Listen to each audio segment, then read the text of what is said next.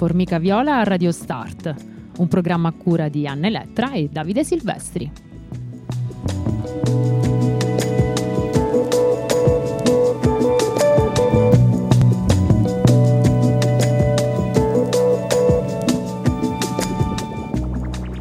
L'Associazione La Formica Viola si occupa di temi legati all'inclusione, all'integrazione, all'educazione alle differenze, alla lotta agli stereotipi, al contrasto all'omobitransfobia.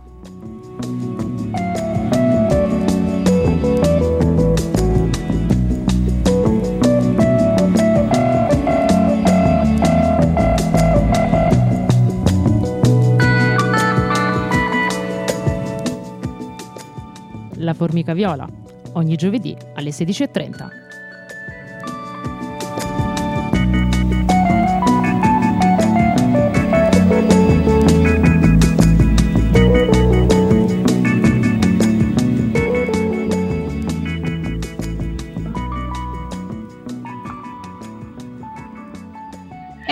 bentornate e bentornati alla Formica Viola a Radio Start, il consueto appuntamento del giovedì pomeriggio alle 16.30 con Elettra e, oh, e Davide Silvestri. Anna, bentornata, l'altro giorno mi hai lasciato da solo.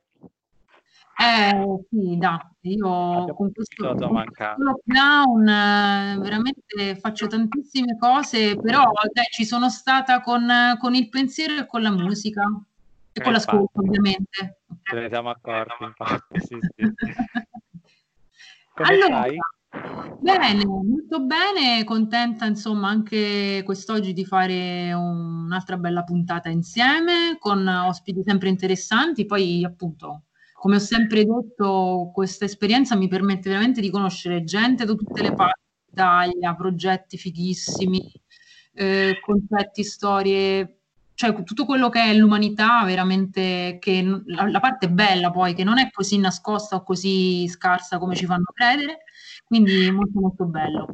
E prima di cominciare con le sviolinate, perché poi questo periodo sono piena di fioricini, di fiorellini, cuoricini, ma anche fioricini cuorefini e altre parole che non esistono, ricordiamo insomma le modalità per l'ascolto della puntata appunto in diretta dal sito, ovviamente facilissimo, www.radiostart.it. Andiamo in replica il sabato mattina alle 9 e questa puntata poi come tutte le precedenti, come tutti i programmi targati Radio Start, ovviamente all'interno del sito trovate eh, i programmi suddivisi in ordine alfabetico, c'è un menu a tendina, cliccate la puntata che vi interessa, ve la potete riascoltare o anche scaricare gratuitamente. Ovviamente vi rinnovo sempre eh, l'invito a seguirci sui vari social, quindi Facebook, Instagram, Twitter, quello che vi pare, anche altre cose di cui ignoro l'esistenza, sto scoprendo anche TikTok, probabilmente ci dovremmo mettere anche lì, anche se siamo vecchi. E- No, speriamo di no, Marta, non è proprio per me. Dobbiamo rinnovare quello. Ehm, ci lasciate un bel like, insomma, potete essere aggiornati, aggiornate su tutte le iniziative, innanzitutto della Formica Viola, che appunto ricordiamo che in primis siamo un'associazione, e poi tutte- tutti i programmi di, di Radio Start, i vari ospiti, quello di cui parleremo di settimana in settimana. E infatti, per esempio, oggi di che parliamo? Oggi sono molto particolarmente contento e onorato di avere ospiti con noi, eh, parte del progetto Genderland, nella figura di Betta, Elisabetta Ferrari e Camilla Vivian. Camilla Vivian che già ha avuto modo di incontrare in una- un evento precedente l'anno scorso a Cagliari, sempre con eh, la Formica Viola e con eh, la presenza oltre della collega Francesca Fadda, ma anche di Porpora Marcasciano e quindi benvenuta intanto. Grazie. Grazie. Grazie a voi. Allora, perché abbiamo cioè, pensato di coinvolgere Genderland? Innanzitutto per far conoscere che cos'è. E poi tutto è nato anche perché io sto leggendo questo libro bellissimo a dir poco, che è Il bambino gender creative di Diane Ehrensaft, delle edizioni Odoia. E, mm, e quindi ho avuto, insomma, l'idea di contattarle perché mi piacerebbe parlare con loro di temi legati all'identità di genere e in particolare a eh, alcuni aspetti legati alla- all'identità di genere in età evolutiva.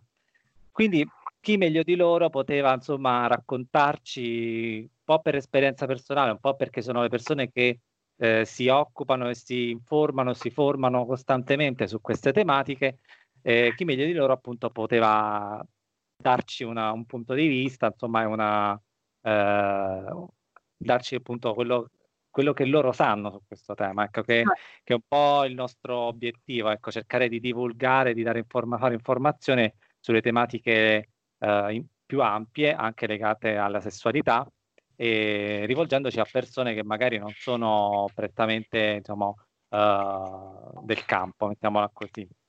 Quindi iniziare subito col chiedervi, Betta e Camilla, che cos'è il progetto Genderland, cosa, eh, cosa costituisce e perché è nato, qual è stata proprio la, la necessità che ha portato alla luce questo progetto? Allora, il progetto Genderland nasce ehm, un anno e mezzo fa, più o meno, dalla necessità che noi eh, genitori, ma anche studiosi di quello, quella che è l'identità di genere, ehm, abbiamo riscontrato in Italia di avere eh, un, qualcuno che si occupasse del, appunto che, dell'identità di genere soprattutto nei bambini, e che trattasse il, eh, l'argomento proprio del genere in generale, nel senso che in Italia poche persone sanno che cosa sia l'identità di genere, quasi tutti la, la confondono con, con, l'orientamento sessuale, si pensa che eh, l'identità di genere sia legata appunto alla, a questa parola che in Italia risulta quasi bruttissima, no? che è la parola transgender, che invece è una parola come tutte le altre, e a questa parola vengono associate un sacco di eh, cose negative che eh, le persone si portano dietro per tutta la vita. Eh, invece l'identità, l'identità, di genere è un, il sentimento intimo che una persona ha di se stesso eh, o di se stessa dalla nascita. Le persone transgender non diventano persone transgender a un certo punto della loro vita, così boom le persone transgender nascono, poi ognuna ha un percorso diverso e quindi può, a seconda delle circostanze, perché poi è un insieme no, di fattori che fa sì che la persona possa eh, venire fuori, no? perché dipende molto dalla, dall'ambiente sociale, dalla famiglia dove è cresciuto, il, il, il luogo, il paese, ehm, per, perché possa veramente sentirsi libero e libera di di essere se stesso o se stessa. In Italia c'era, c'era e c'è ancora un vuoto totale su questo argomento, ma non solo, secondo me c'è peggio di un vuoto, mm. c'è proprio eh, tutto il peggio del peggio che si possa associare alla, alla parola genere, no? Infatti da noi c'è sempre, ci sono sempre tutti i vari gruppi che parlano della famosa teoria gender, no? Come se fosse una cosa terribile.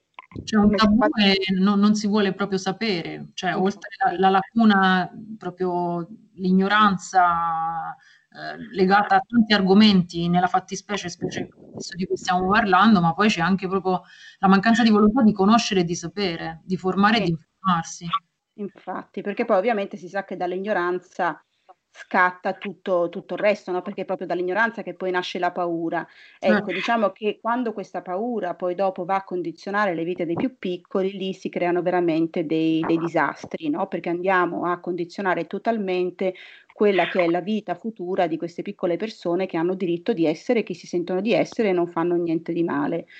Eh, quindi il progetto Genderless nasce, nasce, proprio dalla necessità di portare in Italia un approccio diverso, quello che noi definiamo un approccio traspositivo rispetto, rispetto al genere, proprio per riuscire ad accompagnare non soltanto i bambini e le bambine, ma soprattutto le famiglie che anche appunto nel libro che stai leggendo della Erens è molto chiaro no? quanto la presenza della famiglia eh, sia essenziale per uno sviluppo armonico della personalità e dell'identità di un, di un minore.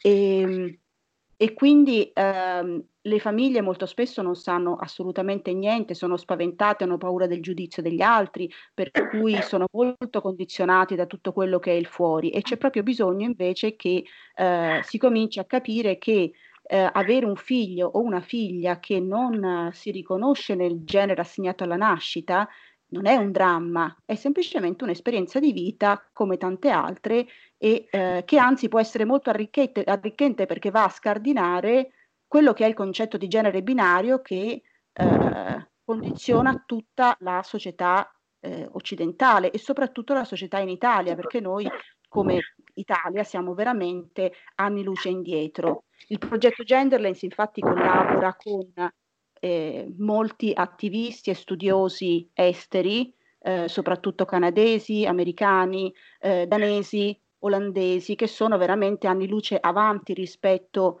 al nostro paese, proprio per cercare di eh, riuscire a far capire in Italia che eh, l'approccio che in questo momento ancora si porta avanti è completamente sbagliato, perché il nostro approccio, approccio è totalmente patologico per cui molto spesso si sente parlare di corpo sbagliato, si sente parlare di percorsi medici, di presa in carico, eh, di eh, termini che fanno già partire un percorso dall'inizio con il piede sbagliato, perché in realtà non c'è nessuno che sia malato. Aspetta, sento che vuole dire qualcosa. Eh, in Italia manca completamente un immaginario su cui queste bambine o questi bambini possano riconoscersi. Quindi c'è una grandissima fatica a potersi identificare in qualcosa che non sia appunto la cosa sbagliata, perché le famiglie, la difficoltà che hanno è proprio quella di non avere strumenti per capire queste cose e anche quando ci sono questi strumenti per poter eh, in qualche modo cominciare ad avvicinarsi a una realtà che è diversa da quella sempre intesa dal punto di vista medico, l'approccio che, de- che devono comunque avere per, per, essere riconosciuti è comunque medico, perché da lì devi passare, devono passare da questi centri in cui comunque mh, vi, cioè sono, mh, ci sono questi protocolli a cui sottostare con dei test che comunque medicalizzano eh, la questione assolutamente, per cui pensi, pensa sempre a, a uno sbaglio. Le, le, l'esperienza trans, tanto come l'esperienza cisgender, cioè trans, eh, il genere assegnato non corrisponde al sesso e eh, cis il contrario, è degna della stessa validità e della stessa, deve essere legittimata e validata tanto come l'esperienza cis. Non chiediamo ai bambini, ai ragazzini o alle bambine cis di, eh, non, non, chiediamo un coming out, questi, non fanno coming out questi bambini perché hanno tutto il brodo culturale in cui nascono e comunque crescono, è un brodo binario che eh, li, li, fa adeguare subito a, una, a, questa norma. È la norma che è sbagliata, non sono, eh, il problema è la norma, cioè è la società che è patologicamente trasfobica, non è eh, un problema della famiglia o un problema dei bambini e delle bambine. È proprio è il fuori che va cambiato e per cambiare il fuori in Italia è molto complesso perché mentre negli altri paesi, come diceva Camilla, l'approccio rientrano tante discipline, la sociologia, l'antropologia, la, la, psico, la psicologia clinica, in Italia è soltanto un percorso che vede la, eh, la, varianza di genere in tutti i suoi aspetti come medico, come da curare, come da prendere in carico, come disagio, come patologico. E quindi si comincia a... Eh, vengono fuori queste esperienze di genitori sofferenti, eh, che vivono i loro figli con un corpo sbagliato, mentre di sbagliato non c'è proprio nulla, perché non c'è nulla da aggiustare qua, c'è da cambiare la mentalità delle persone e per cambiare la mentalità delle persone ci vorrebbe un'azione culturale forte, oltre che delle leggi che tutelino e che diano diritti sociali e civili a questi bambini, che non ne hanno in Italia di diritti. Eh. Ma eh. l'aspetto buffo, se non fosse che stiamo parlando di, di, diritti che dovrebbero essere basici e quindi cose che sono assolutamente serie, però mi piace sempre cercare di trovare il lato buffo delle cose. Il lato buffo è che è la società che è patologica e, essendo patologica ha una visione patologizzata di tutto quello che appunto non è standardizzato, comunque che non rientra in quel in quei canoni ristretti e rigidi che ci portiamo dietro come un, uno zaino di sassi da tanto tempo sulle spalle. E questo ovviamente è un tipo di ragionamento che ci ritroviamo puntualmente in qualsiasi manifestazione discriminatoria, in primis il sessismo, poi ovviamente passando per eh, omofobia, transfobia, eh, razzismo e quant'altro, cioè anche ieri quello che è successo, perché ovviamente siamo in modalità eh, di home edition della Formica Viola, quindi siamo in registrazione, perciò parliamo di ieri, la puntata la stiamo registrando oggi che è martedì e andrà appunto giovedì.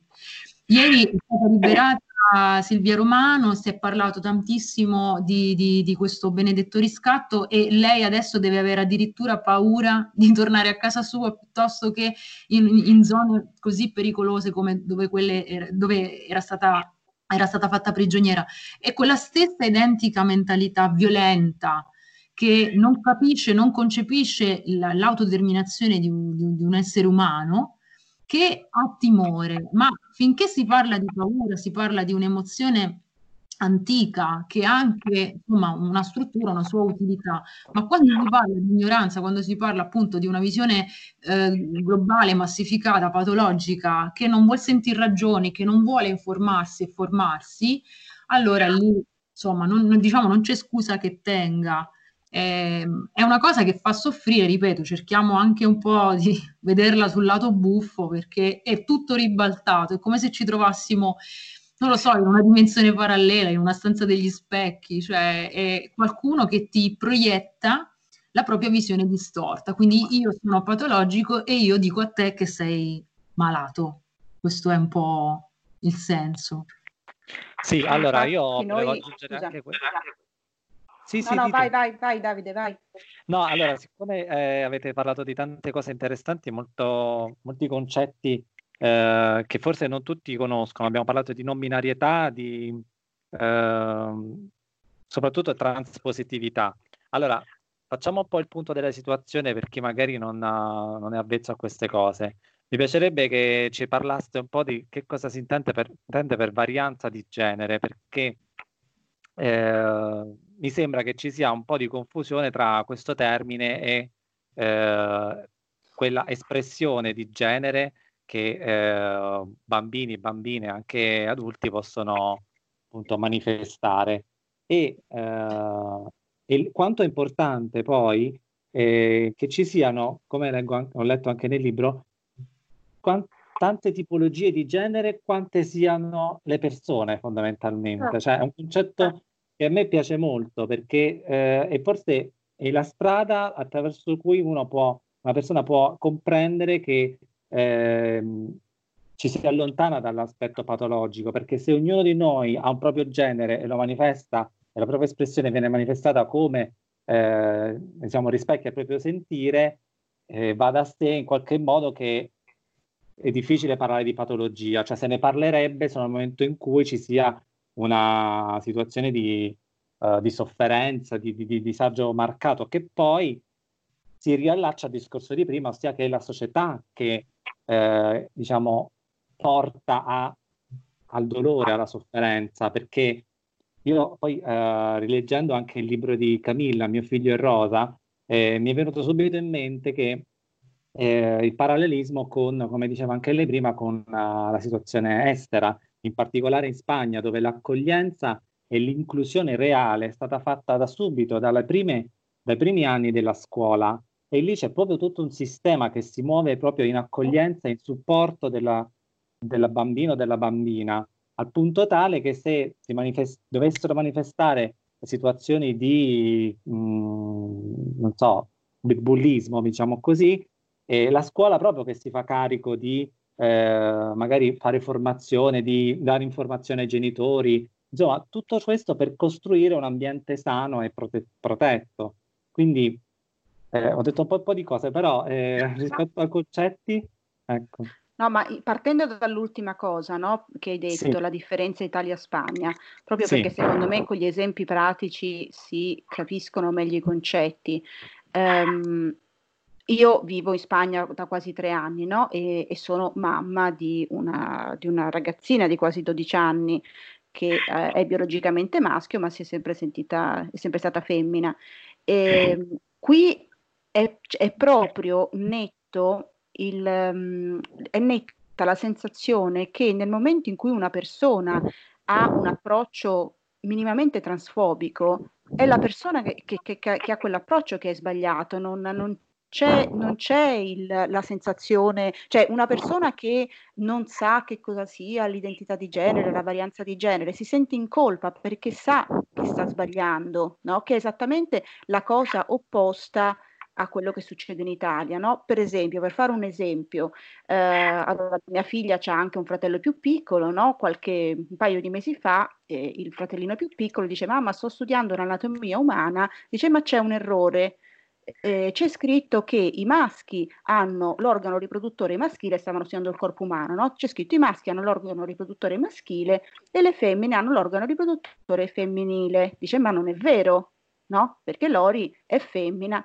però comunque, no? E, e io ho detto, hai ragione, ho mandato subito un messaggio, qui ogni scuola ha un'associazione genitori, no?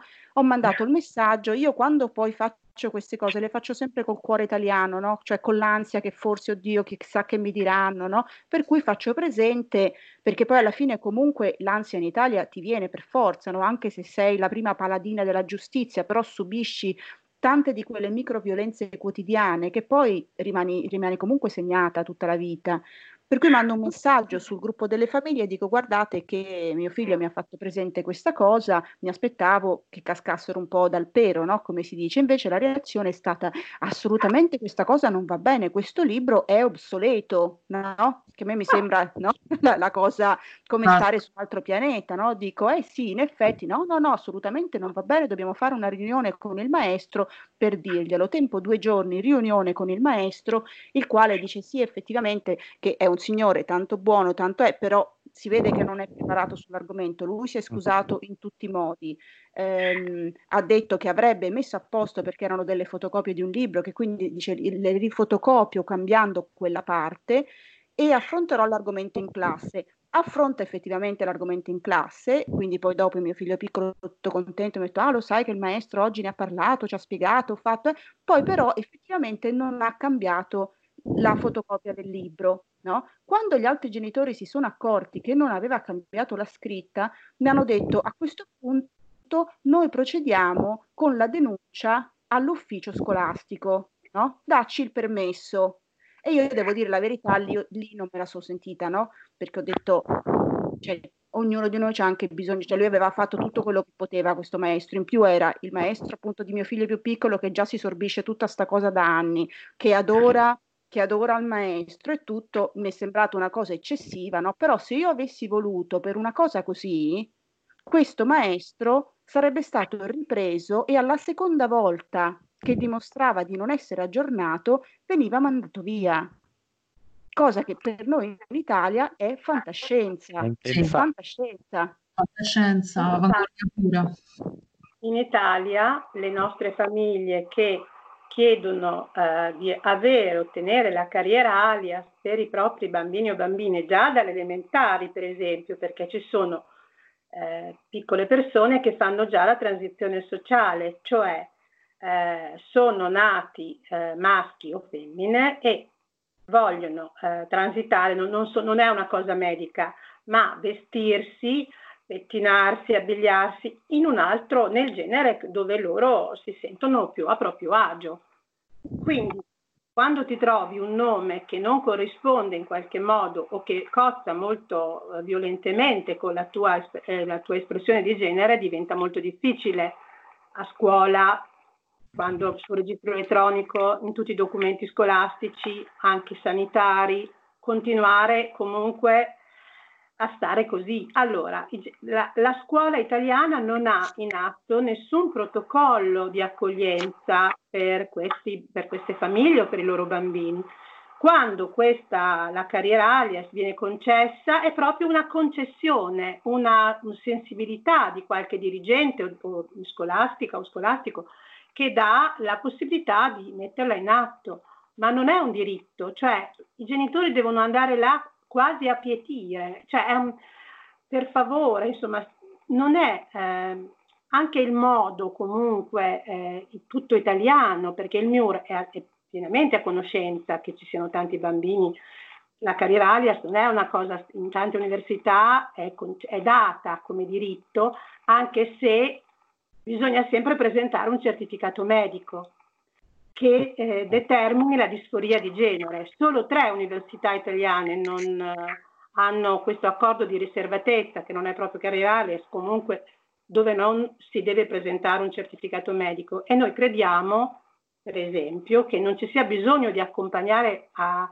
nessun, nessun certificato medico a questo tipo di richieste, perché devono essere date come diritto della, dei bambini e della famiglia sull'autodeterminazione di genere del, del, del bambino, perché ai, ai, alle piccole persone non si dà la stessa, non si dà credibilità come se fossero malleabili, come se fossimo noi che decidiamo co- cosa devono fare, sentire, mentre invece non è così. Accompagnarli in modo affermativo significa proprio lasciare che vivano serenamente loro, che esprimano il loro, loro vero sé, chi sono, non forzarli in un modo o nell'altro, lasciarli esprimere ed essere felici, insomma, poter avere benessere, cosa che in, in questo paese è molto difficile perché non c'è niente che possa in qualche modo, eh, nella scuola soprattutto, poi la scuola non ha programmi specifici, la, bullismo, omofobia, transfobia, non c'è educazione sessuale, apriamo dei libri scolastici, c'è ancora la mamma che stira e il papà che legge il giornale. Cioè, è, è, è molto, eh, tutti questi stereotipi contribuiscono in maniera molto, molto forte, molto determinante a dividere i due generi e comunque a farci pensare che eh, la cosa giusta sia la complementarietà dei due generi che siano, cioè il binarismo sull'eterosessualità sia eh, la norma, quella giusta da applicare. Se dobbiamo includere qualcuno, lo dobbiamo includere facendo in modo che si assimili a questo tipo di, eh, di narrazione. Cioè tutto quello che esce da questo è malato. E se lo facciamo, lo facciamo per chi e come se stessimo facendo un regalo, poi tolleranza, come diceva Pasolini, terrificante, perché sembra veramente che stiamo facendo uno sforzo immane. Quindi sì, infatti è quello, infatti noi cerchiamo sempre di non usare la parola tolleranza, accettazione, perché comunque spesso no, la famiglia dice noi l'abbiamo accettato subito, io dico sempre no, voi non dovete accettare niente perché nessuno fa una concessione a qualcuno, cioè ognuno è quello che è. La, eh, la cosa che volevo... Mh, volevo sottolineare, come diceva appunto eh, Davide prima, no? magari le persone non sanno bene che cosa, che cosa voglia dire varianza di genere, in realtà cioè, il concetto dovrebbe essere molto semplice no? ed è un concetto che è, sempre, che è sempre esistito, adesso si parla di questa moda dei, di, di, tutte queste, queste persone minori di età che hanno la, la moda di eh, sentirsi diver, diversa, in maniera diversa dal genere che è stato loro assegnato alla nascita. Il genere in realtà, eh, secondo me, anche l'idea di vederlo come uno specchio, io all'inizio, perché poi anche noi impariamo via via, no? perché è sempre una cosa in, in, in divenire, eh, lo descrivevamo come questo spettro, no? in cui da una parte c'è il maschile, dall'altra il femminile e in mezzo. In realtà, secondo me, è più come un gomitolo, è un mix, cioè ognuno si sente, c'è chi può avere la fortuna in questa società binaria di nascere eh, biologicamente maschio e sentirsi maschio, e viceversa nascere femmina e sentirsi femmina, però in realtà ci possono essere tantissime combinazioni diverse, no? per cui eh, le persone che eh, si sentono de- effettivamente del genere opposto, quindi nascono femmine si sentono maschi e viceversa, ma si possono anche sentire eh, tutti e due o si possono sentire nessuno dei due, possono creare, la Ehrensaft lo descrive molto molto bene su- nei, nei, nei, suoi libri, no? eh, che ci sono t- praticamente quasi ognuno ha un genere proprio e non è un'idea, No? Perché io capisco che per chi è totalmente estraneo al concetto di genere sembra che sia quasi uno sfizio, una, una cosa così. E invece effettivamente è così, perché io lo vedo proprio nei bambini piccoli del, delle famiglie che, che, che, stanno con noi nel progetto Genderlands e le famiglie all'estero che eh, conosciamo, che effettivamente è vero che ogni bambino, se lasciato, se lasciato libero, ha un, un, un suo sentire diverso dagli altri e l'identità di genere è una cosa diversa ancora dall'espressione di genere. L'espressione di genere non, non riguarda l'intimo sentire di se stessi, ma riguarda come ti esprimi agli altri rispetto a quelle che sono le norme del genere, no? per cui la femmina che si veste di rosa, il maschio che si veste di blu e tu invece ti puoi esprimere come, come, come ti pare e quindi è come appari agli altri più che come ti senti. Poi ovviamente tutto diventa un, un mix non, poter, non, non, potersi esprimere, la cosa secondo me che dovrebbe rimanere molto impressa alle persone che discriminano e non lasciano liberi questi bambini, è il fatto che i bambini poi crescono portandosi dietro un concetto di essere sbagliato che li va veramente a segnare per il resto della vita e molto spesso la percentuale di suicidi, di abbandoni scolastici quando si arriva all'adolescenza è enorme e non sono dati così. Cioè i ragazzi che stanno nel nostro gruppo e le ragazze che, che hanno raggiunto l'adolescenza, tutti quelli che non sono stati accolti o dalla famiglia perché all'inizio ci sono stati problemi o dalla scuola, cioè ci sono arrivati a tentarlo il suicidio, per cui sono persone vere, con dati veri, con, cose che succedono veramente e dobbiamo pensare che il, la questione, anche il malessere psicologico di cui parlava prima Davide, è sempre, poi è vero, quando c'è il cambio del corpo è anche un malessere nei confronti del proprio corpo, però anche lì se la società non fosse così catalogata e catalogante, uno saprebbe che magari vuole adeguare il proprio corpo, che ha però un, un percorso riconosciuto, non discriminato, per cui magari si rivolge al medico, come appunto succede qua in Spagna, e hai una strada spianata, non vieni guardato male, non vieni giudicato, per cui dici vabbè che palle magari che mi devo fare l'operazione e togliere il seno, però sa- sai che è una cosa come un'altra. Il fatto eh, invece di eh, portarsi dietro, cioè della non accoglienza e, del, e della sofferenza che eh, questi bambini e queste bambine e poi adolescenti sentono, viene catalogata come minority stress.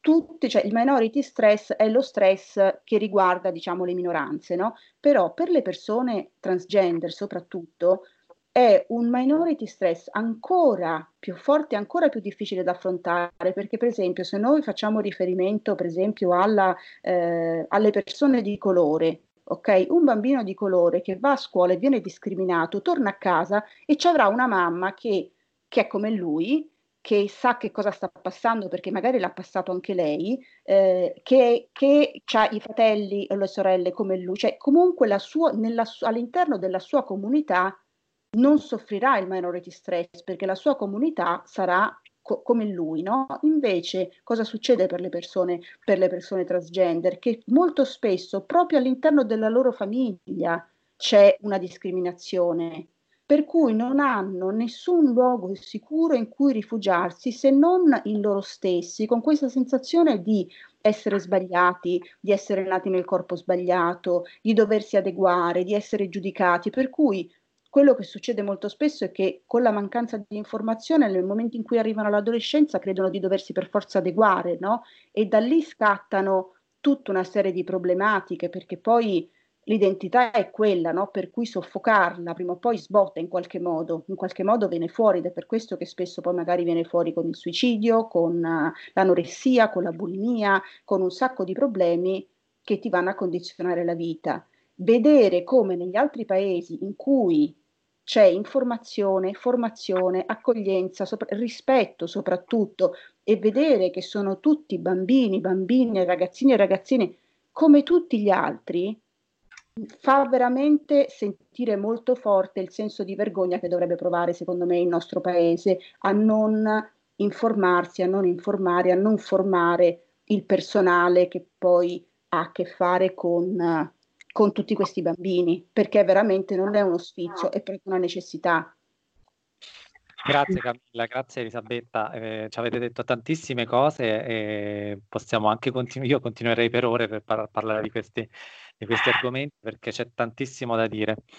E, ovviamente avete toccato tanti punti e mi piacerebbe soffermarmi anche su quest'ultimo in cui ti riferivi Camilla, rispetto ai riferimenti, quindi ai modelli culturali che un bambino o una bambina possono trovare all'interno del proprio, della propria vita, della propria crescita. Ehm, allora, una cosa che mi piace moltissimo di Genderland è che oltre a fare eh, informazione, a dare comunque ehm, diciamo consigli, portano anche le questioni anche sul pratico. E cosa intendo? Intendo dire che eh, hanno avuto questa bellissima, utilissima idea di fare dei, proprio delle guide scaricabili, dei, del materiale proprio consultabile, che eh, ovviamente è gratuito e che può essere appunto d'aiuto proprio per le famiglie o comunque anche per le persone in generale che vogliono conoscere meglio questo, questo mondo e anche questa, tutte queste terminologie legate appunto alla varianza di genere nell'infanzia. Ho qui con me anche un bellissimo vademecum stampato che è mm, preso come eh, ricordo de- delle giornate di educare le differenze di Pisa, dove anche Elisabetta Ferrari era presente con un suo laboratorio insieme ad Antonia Caruso, che è, è, mo- è preziosissimo ed è ricco di, di, spunti e di stimoli interessanti. Rispetto appunto ai modelli, ai riferimenti, e, mh, mi piace anche sottolineare rispetto, l'argomento della, dei referenti positivi, cioè dove, ossia di come eh, siamo incanalati un po' tutti e tutte in uh, questa continua uh, visione dicotomica e binaristica. E quindi anche i bambini e le bambine non hanno poi dei modelli di riferimento, ad esempio nelle fiabe, nei racconti, eh, di soggettività altre, diverse da maschio o femmina. E questo sicuramente non aiuta poi a una eh, diciamo, processo di identificazione qualora ci sia poi uh, quel rispecchiamento con quella particolare soggettività. Ecco, rispetto anche al fatto della formazione legata al mondo scolastico e quindi ai docenti e alle docenti, come si può, eh, secondo voi, eh, aiutare in primis proprio le persone che hanno a che fare, che hanno a che fare tutti i giorni con bambini e bambine? Cioè, a parte giustamente appunto questo materiale divulgativo, ma eh, mi, mi, viene detto spesso quando uh, mi capita di incontrare situazioni uh, legate al mondo scolastico che, che purtroppo i docenti e le docenti, i docenti che hanno una certa età non hanno voglia di informarsi perché magari sono in procinto di andare in pensione, non stanno a badare a queste cose e, e quindi sono legate a quella visione un po' ristretta della, sia da un punto di vista, non dico vabbè, pedagogico, ma proprio di come trattare eh, i ragazzi e le ragazze. Ecco. Secondo voi come si può fare? Cioè, che cosa sta facendo Genderlens o comunque che si può fare ecco, in Italia? Si potrebbe fare tantissimo, partendo proprio dalle insegnanti stesse, cioè perché al di là dell'età, che vabbè può essere vero, ma magari anche quello è uno stereotipo, non so, ci sono persone anche magari non più giovani che però insomma hanno voglia comunque di mettersi ancora in gioco, nel senso di andare avanti, non è mica detto che continui così. Però ci sono anche eh, docenti giovanissime che in realtà non vogliono formarsi. Esatto, esatto. Beh, lì è chiaro che eh, la cosa più importante sarebbe fare delle formazioni specifiche e noi è quello che tentiamo sempre, cioè proponiamo di fare perché la formazione è la base per capire un po' di più. Per esempio Pisa è stato proprio un, un primo approccio, tante persone tante, tante inseg- e tanti insegnanti presenti non avevano mai sentito parlare di varianza di genere in tutte le sue espressioni, che non è solo la varianza di genere, perché sarebbe proprio molto importante capire che non c'è solo la M e la F, cioè i due, i due generi che sono quelli che si nominano sempre, dove tutto ruota sempre solo intorno a quello, ma c'è davvero un universo intorno, non in mezzo, intorno. È proprio un gomitolo complesso, perché il genere può essere definito soltanto da chi lo vive, non può essere definito da un'altra persona. E questo è dovrebbe essere la base su cui cominciare a lavorare. Poi dopo eh, è chiaro che cominciare a smontare anche questi stereotipi che ci sono nelle scuole, perché ci sono dappertutto, la divisione maschi e femmine, il gioco da maschio, il gioco da femmina, il grembiulino da maschio, grembiulino, le file, la fila dei maschi, la, cioè, queste cose sono estremamente dannose perché comunque eh, metto, dividono sempre in questo senso binario e unico, come se ci fosse solo quello, escludendo le tante altre realtà che ci sono, perché magari sono persone che non, non, non stanno né dentro all'uno né dentro all'altro, però bisogna nominarle queste persone, bisogna tenerne, validarli legittimità e, e questo non, non, succede mai, è molto difficile. Eh, anche la famiglia che ha una bambina, una bambina eh, trans o comunque gender creative, non so, eh, pensa sempre al passaggio di qua o di là, perché stare in, fuori da, questo, da, questo, da, queste due lettere, da queste due scatole diventa molto più faticoso, è vero, però eh, ci sono persone ed esistono e quindi le persone non binarie bisogna cominciare a dargli validità. E per farlo assolutamente bisogna nominarle e cercare... Ecco, io mi permetto di nominarne una, visto che avete parlato di esempi che mancano, io vi faccio subito un esempio attraverso un brano molto bello di un artista che poi ci piace molto e che abbiamo già passato varie volte a, qui alla Formica, però non con questo brano, tratto poi da un disco molto bello. Il disco si chiama Del suo veloce volo del 2013 ed è una registrazione dal vivo del live all'Arena di Verona, proprio nel 2013 con la Filarmonica Arturo Toscanini e sto parlando della collaborazione fra eh, Franco Battiato, il maestro Franco Battiato e Anthony Egerty di, del progetto Anthony and Johnsons che ai tempi eh, si faceva chiamare con un appellativo femminile perché eh, Anthony è una cantante transgender.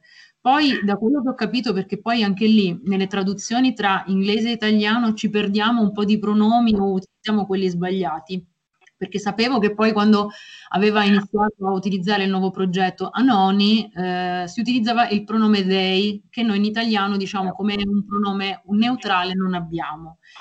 Quindi mi sembrava proprio l'artista più adatto per parlare e di mh, mm, un esempio positivo di, eh, sia di visione transgender, poi nel mondo dell'arte, ma anche di eh, uscire dagli schemi binari e poi anche perché è una bella canzone, una bellissima voce. Quindi vi propongo eh, questo brano che si chiama For Today I'm a Boy, Anthony Haggerty o Anoni, e tra poco torniamo subito qui alla Formica Viola.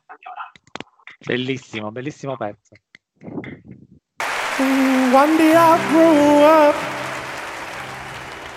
One day I'll grow up. One day grow up. And I'll be a beautiful woman. One day I'll grow up. And I'll be a beautiful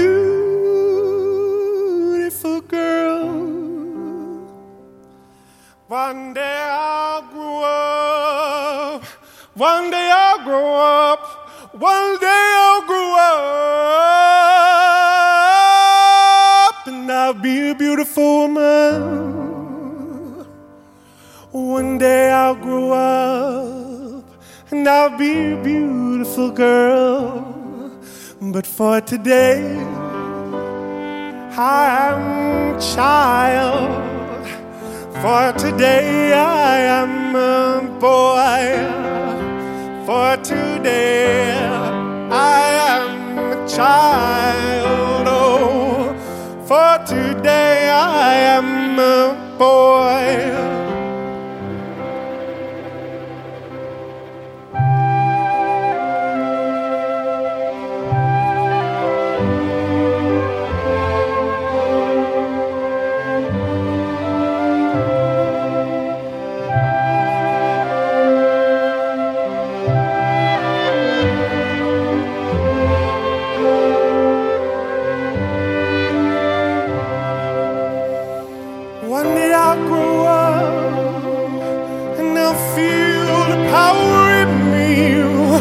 One day I will grow up, this I'm sure.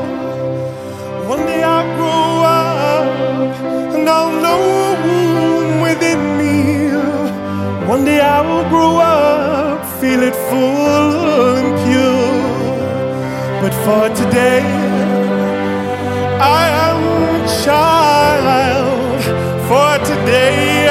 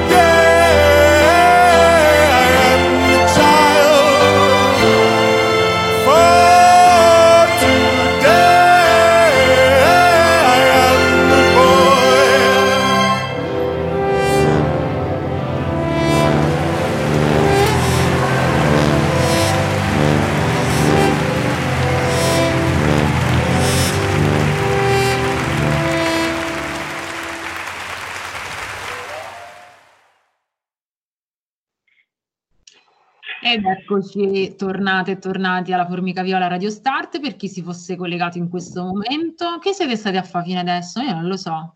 Vabbè, comunque, ma io veramente una vergogna. E, um, shame on you, potete recuperare ovviamente la replica sabato mattina alle 9, mettetevi la sveglia oppure attraverso il podcast, insomma, poche scuse, anzi piuttosto eh, condividete, likeateci, eh, seguite insomma i nostri canali social per seguire poi anche scoprire gli ospiti che abbiamo eh, di puntata in puntata in base all'argomento, tra cui appunto le ospiti di oggi dell'associazione del progetto Genderlands. Allora, quindi, dopo questo bellissimo brano che mi ha, diciamo, stese, torniamo a noi. Sì, con molto piacere perché la conversazione si fa sempre più interessante, sempre più ricca di, di spunti, di riflessioni e di complessità, che è un po' quello che, che ci piace un po' affrontare. Ecco. Abbiamo parlato di, sì, di binarismo, di terminologie varie. Adesso, tra l'altro, volevo accennare prima de, che tu partissi con il pezzo al fatto che sta cadendo in disuso, dovrebbe cadere in disuso proprio la terminologia M2F e F2M perché si focalizza solo sulla binarietà del maschile e femminile senza considerare tutta la fetta delle persone non binarie. Quindi il termine corretto dovrebbe essere eh, genere assegnato alla nascita, quindi genere femminile assegnato alla nascita genere maschile assegnato alla nascita, per, per essere precisi. Insomma. E, tra l'altro vedo che cam- sono cambiate le cose anche rispetto a quando io facevo la formazione, quando io, secondo i miei studi in psicologia, eh, poi in sessuologia, cioè eh, c'è sempre una, come dicevamo prima, una questione, un, un divenire, c'è sempre un bisogno di formarsi, di arricchirsi. E, e un po' invidio il fatto che, ad esempio, Camilla sia in Spagna e abbia la possibilità di, di toccare da vicino e di vivere la quotidianità in maniera completamente diversa se, uh, se invece stesse qui in Italia, immagino, no? Quindi mh, mi piaceva affrontare in questi pochi ultimi minuti rimasti un po' se vi va la vostra esperienza. Eh, la vostra esperienza, beh, Camilla ci ha scritto un libro sopra, quindi eh, che consigliamo perché poi nelle nostre puntate cerchiamo sempre di dare dei consigli di, di libri, di film, di qualsiasi cosa. Quindi mio figlio e Rosa, lo ripeto, edizione Manni, ehm, che appunto racconta un po' la storia eh, di suo figlio. Eh, Mia figlia? Figlia. È stata eh, promossa ormai.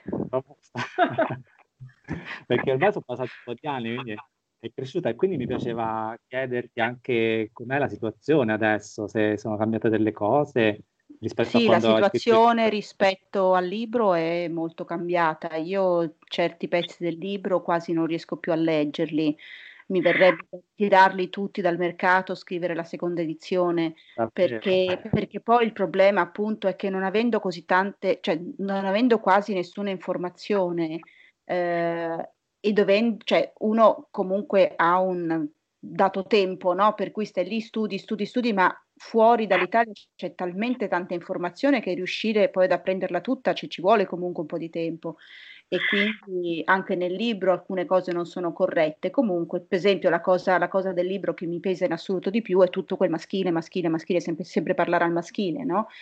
Proprio perché eh, eh, l'ho scritto che eh, era, cioè, stavo per trasferirmi, cioè l'ho finito che ero appena arrivata in Spagna e subito dopo poi sono cambiate le cose perché abbiamo deciso di, di fermarci qua, c'è stata l'iscrizione a scuola e, e, e, quindi finalmente mia figlia è potuta andare a scuola con, eh, nel genere in cui si sentiva, si sentiva meglio. E devo dire che è stata veramente un'emozione molto, molto grande, però secondo me la, la cosa... Ehm, la cosa, allora, per fare un, un breve riassunto, mia figlia appunto è nata, è stata assegnata maschio alla nascita, però fin da piccolissima si è sempre comportata come, come una bambina, ha sempre espresso che in tutti i modi che, eh, che, che era femmina, anche se, anche se comunque i bambini da subito sentono che il fuori li vorrebbe diversi, no? per cui tipo mia figlia per la prima volta ha detto io sono una, una bambina 3-4 mesi fa, nonostante siano quasi tre anni che vive, che viva da, fe- da, da bambina, per la prima volta ce l'ha fatta a dirlo, a verbalizzarlo, soltanto tre mesi fa, perché comunque la sensazione che non fosse completamente giusta questa cosa, in un modo o in un altro ce l'ha avuta. Quindi pensate che se lei, che comunque è sempre stata lasciata libera di, di vivere la sua vita e di essere quello che era, comunque la sensazione ce l'ha avuta, immaginatevi quei bambini che non hanno accanto a sé una famiglia accogliente, che disastro che viene fatto, no?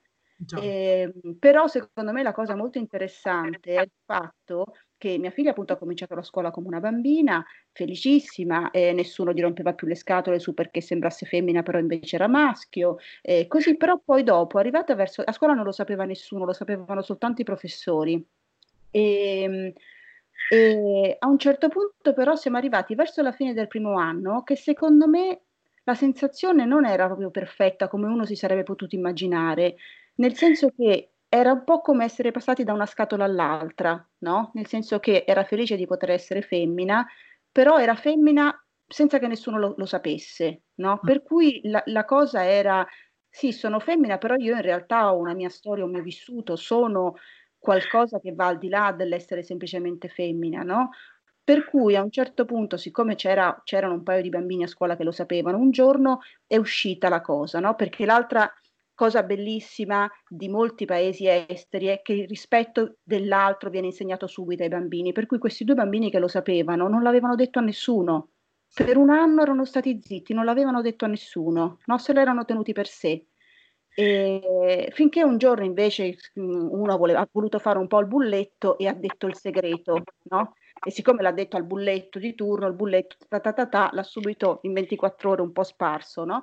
E, però in realtà io ho perso vent'anni di vita quando la maestra mi ha chiamato e mi ha detto guarda che è venuto fuori, cosa facciamo, come la gestiamo, per cui mi ricordo che sono uscita a camminare in giro per il quartiere con un'angoscia da morire, mi aspettavo di arrivare a scuola e trovarmi no, orde di genitori che mi inseguivano. Invece arrivo a scuola non era successo assolutamente niente, non solo, ma mia figlia mi viene incontro con un sorriso proprio di felicità, perché era come se si fosse tolta il peso di vedere che adesso tutti lo sapevano e comunque non era cambiato niente, perché anche questa cosa che spesso fanno le famiglie, cioè di essere sollevati no, dal fatto che il bambino o la bambina passino all'altra scatola, no? Ok, si sentono, nascono maschi ma si sent- sono femmine e vivono da femmine. È come richiuderli un'altra volta, cioè il concetto è che non bisogna vergognarsi, ognuno è quello che è, no? vivere, quando si dice il passing, no? ha un buon passing, ok?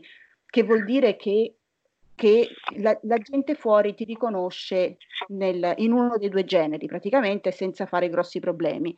Eh, e quindi è vero che ti solleva da un sacco di rotture di scatole perché non devi continuamente giustificarti, non devi spiegare niente, ma contemporaneamente ti metti in gabbia. Perché tu eh, secondo me la persona ha bisogno di sapere che la gente, che la, ovviamente non tutti, no? Perché non è che nessuno di noi va a raccontare a chiunque le, le cose più intime, però cioè, c'è bisogno che ci sia la sensazione di poter essere chi sei e che, alla gente non gliene importi niente, che la gente ti voglia bene comunque. Per cui è molto importante, secondo me, che i bambini e le bambine abbiano questa consapevolezza, cioè il mondo fuori non è che ti ama perché sei maschio o sei femmina o sembri maschio o sembri femmina, allora non vai a distruggere il sistema binario preconfezionato. Il bambino deve crescere sapendo che qua, finché sei una persona per bene, va tutto bene, questa è una cosa che ovviamente noi condi- condividiamo fino a- all'ultima virgola ed è una cosa quasi, quasi scontata, eppure un, cioè, andiamo a, a sbattere ancora contro un, un muro di gomma che continuiamo, come dicevamo prima, a chiamare sotto il cappello della paura. Ma che cosa ti può fare paura? Una bambina che ti viene incontro con il sorriso che è stata accettata a scuola? che è stata accolta a scuola, che gli amici, le amiche gli hanno detto e quindi a noi che ci frega, cioè che cosa c'è di spaventoso nel vedere una bambina contenta? Tutto quello che ci, che ci mettiamo noi adulti e certo. quello che ci hanno insegnato ovviamente quando noi adulti non, è, non eravamo intorno con questa idea appunto che dicevamo fino dall'inizio puntata, patologica, malata, distorta, di avere stereotipi, associazioni veramente ma per qualsiasi categoria, appunto, sei nero e quindi spacci, sei gay e quindi sei promiscuo, eh, cioè delle cose che dici, ma, ma, dove vivi ancora negli anni Ottanta? Cioè, ma cosa, di cosa stiamo parlando? Secondo quindi, me negli anni Ottanta si stava meglio. Sì, poi con le spalline vuoi mettere, cioè, anche dal, dal punto eh. di vista, diciamo, del bilanciamento, non problemi. Ma infatti la cosa paradossale è che siamo andati a peggiorare, perché se noi... Se, cioè, se noi guardiamo anche tutti i vari artisti degli anni 70-80, no, erano molto più liberi di adesso. Cioè, adesso eh. cioè, anche lì c'è questo stereotipo, il maschio e la femmina, è portato all'estremo in una maniera che è, è quasi imbarazzante. Cioè, io mi ricordo quando, ascolt- che ne so, quando ascoltavamo eh, David Bowie o cioè, che, qualunque di queste persone che non ce ne fregava assolutamente niente di come si sentivano, di, cioè, erano delle persone, punto e basta, no? Certo. Il discorso è che noi tendiamo a catalogare, come anche la musica, siamo una radio, abbiamo citato Bowie, tendiamo a catalogare eh, cioè Bowie ha perso dei, per esempio ha perso dei fan semplicemente perché magari ha sperimentato troppo dal punto di vista di qualcuno tra un disco e l'altro. Quindi figuriamoci quando andiamo a parlare di cose così eh, personali, appunto, come diciamo, personali, delicate, però la gente ha bisogno di eh, stereotipi che utilizza come se fossero quasi una bussola, li utilizza come se fossero in realtà, secondo me, come una coperta di Linus, una rassicurazione Brava, perché è rassicurante tutto perché questo. È rassicurante perché altrimenti dici, oddio, caspita, allora forse avrei potuto vivere la mia vita diversamente. cioè, perché... Sì, infatti, ma è quello il concetto. Ah, ma infatti io quello che tendo sempre a sottolineare, soprattutto a, agli adolescenti con cui abbiamo a che fare, è il fatto che loro in realtà, secondo me, sono estremamente fortunati, perché questa, questo bisogno che hanno di poter affermare chi sono li farà veramente vivere per quello che sono. Quando ci sono un sacco di persone che si sono adeguate, che arrivano a 50 anni e dicono: Ma io che ho fatto della mia vita? Ma sono stato me stesso? No? E lì il, il dramma. Esatto. mentre in realtà appunto secondo me questo, tutto questo pensarsi, capirsi, sperimentarsi così aiuta veramente a essere più felici e aiuta le persone, cioè l'esperienza, quello che dovrebbero capire le famiglie, l'esperienza di avere dei figli e delle figlie così è sfinente. Scherzo, nel senso che stando in Italia diventa sfinente, però veramente diventa sfinente sì, è veramente un'esperienza incredibile perché eh, smonti tutto e ti rendi conto che, eh, che, si, che, tutto è molto più bello, è molto più vario, è molto più, eh, è molto, è molto più di tutto sì, que- di quello che ci è stato insegnato. Becca, volevi dire qualcosa? No, volevo solo aggiungere che la, le famiglie, cioè la famiglia, se, cioè la reazione, almeno parlo per me, ma penso che potrebbe essere mm, un discorso che va anche sul generale. Se la reazione è, oh Dio mio, cosa ti succederà quando sarai grande, eh, un, il dolore che proverai, le discriminazioni che subirai, se non permettiamo, ma se noi invece diciamo, ok, e quindi cosa succede? So, io, io, ci sono, sono al tuo fianco e lo starò sempre. Questa per, persona eh, crescerà sapendo che magari dovrà affrontare delle sofferenze, ma perché comunque è così nella vita, ma saprà anche, sarà, le sofferenze devono essere le sue, ci deve passare perché ti devi formare e comunque sai che hai una, delle persone intorno a te che ti sostengono, che sono dalla tua parte, eh. che non ti dicono che ok, eh, sei trans oppure non so, e quindi cos'è? Ok, cominciamo un percorso nuovo insieme, anch'io mi metto di fianco a te e cresceremo insieme in questa esperienza, che sarà difficile, può darsi, ma adesso non è, non, non, non è importante adesso, è importante esserci, cominciare una cosa bella, una cosa che fa portare con Camilla delle, delle positività, non, non, vedere subito del, chissà cosa succederà, oddio mio, no, è proprio un, un modo di porsi che dovrebbe cambiare, un discorso che dovrebbe cambiare quello del dolore, della prospettiva negativa, dovrebbe proprio essere ribaltato al contrario, perché è una anche, grande... Anche questo è culturale. um, questa quest'ansia che noi abbiamo nel futuro, eh, queste, queste, aspettative, cioè anche adesso che siamo eh, in, in, all'inizio del post-lockdown, non abbiamo fatto altro che pensare al futuro, sempre con una visione negativa. Quindi è proprio una questione culturale, il nostro imprinting, cioè veniamo formati e stampati così. Quindi, cioè, anche io nel mio piccolo, quando ho fatto coming out, ho detto ok, io sono lesbica. La prima cosa che mi è stata detta è ah, mi dispiace per te perché lì fuori non capiranno. Ma che c'è da capire? Cioè, non è che ti ho detto una formula matematica. Cioè, mh, non è che ho parlato in un'altra lingua sconosciuta. Ok, se non ti capiscono il problema è loro, non è il tuo. Esatto, è quello, è quello il discorso. Il discorso esatto, invece lì si denuncia una mancanza di amore e un maggiore interesse verso l'opinione altrui che automaticamente viene traslata in negativa, in ah oddio sarà un disastro, ma perché? Cioè nessuno di noi ha, ha la palla di vetro per fortuna e poi diamo, diamo per scontato una mancanza di fiducia nei confronti dell'altro, innanzitutto anche questo. Perché i genitori tendono a non avere dei figli e delle figlie, ma a voler avere dei cloni, e questo è il problema Grazie. molto pesante in Italia. È eh? anche una questione di proiezione sui propri figli, sulle proprie eh. figlie, delle proprie aspettative, di ambizioni e quant'altro.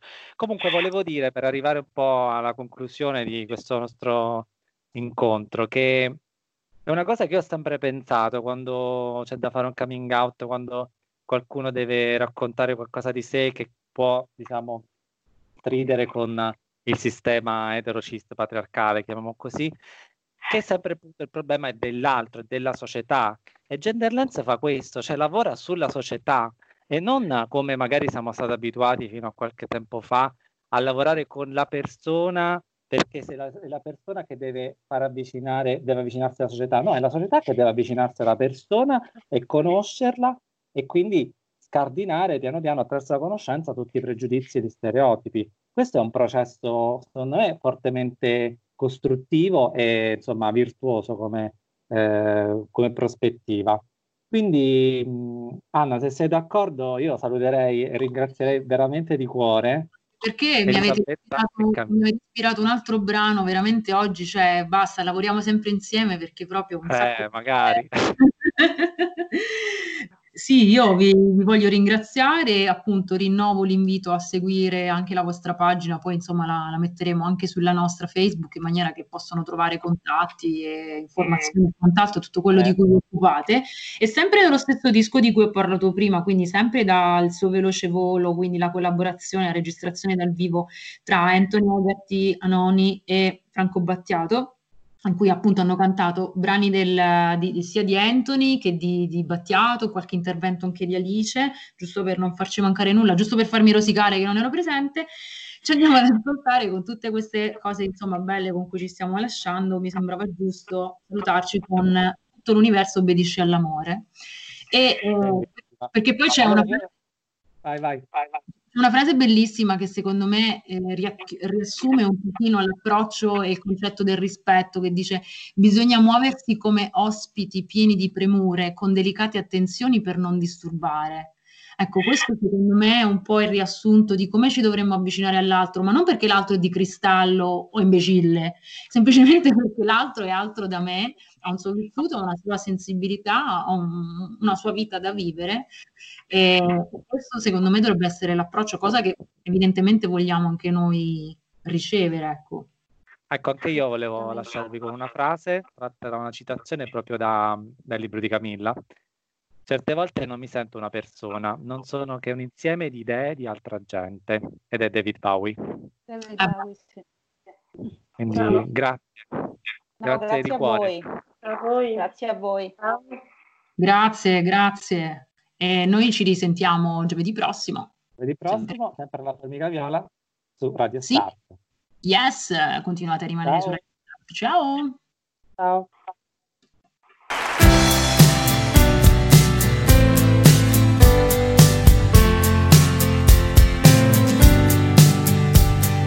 Rara la vita in due, fatta di lievi gesti e affetti di giornata, consistenti o no, bisogna muoversi come ospiti, pieni di premure, con delicata attenzione per non disturbare ed è in certi sguardi che si vede l'infinito.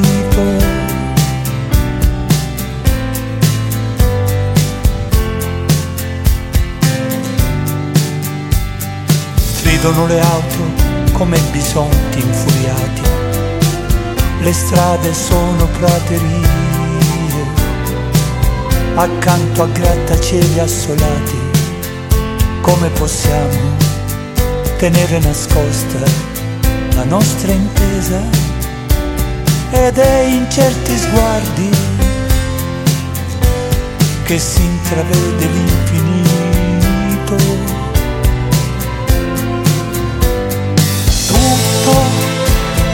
L'universo obbedisce all'amore. Come puoi tenere nascosto un amore? Ed è così che ci trattiene nelle sue catene l'universo obbedisce all'amore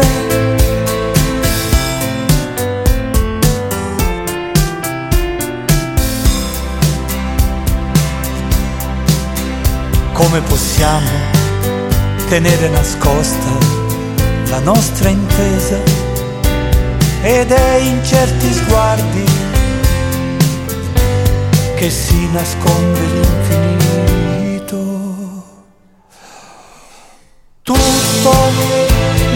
L'universo obbedisce all'amore. Come puoi tenere nascosto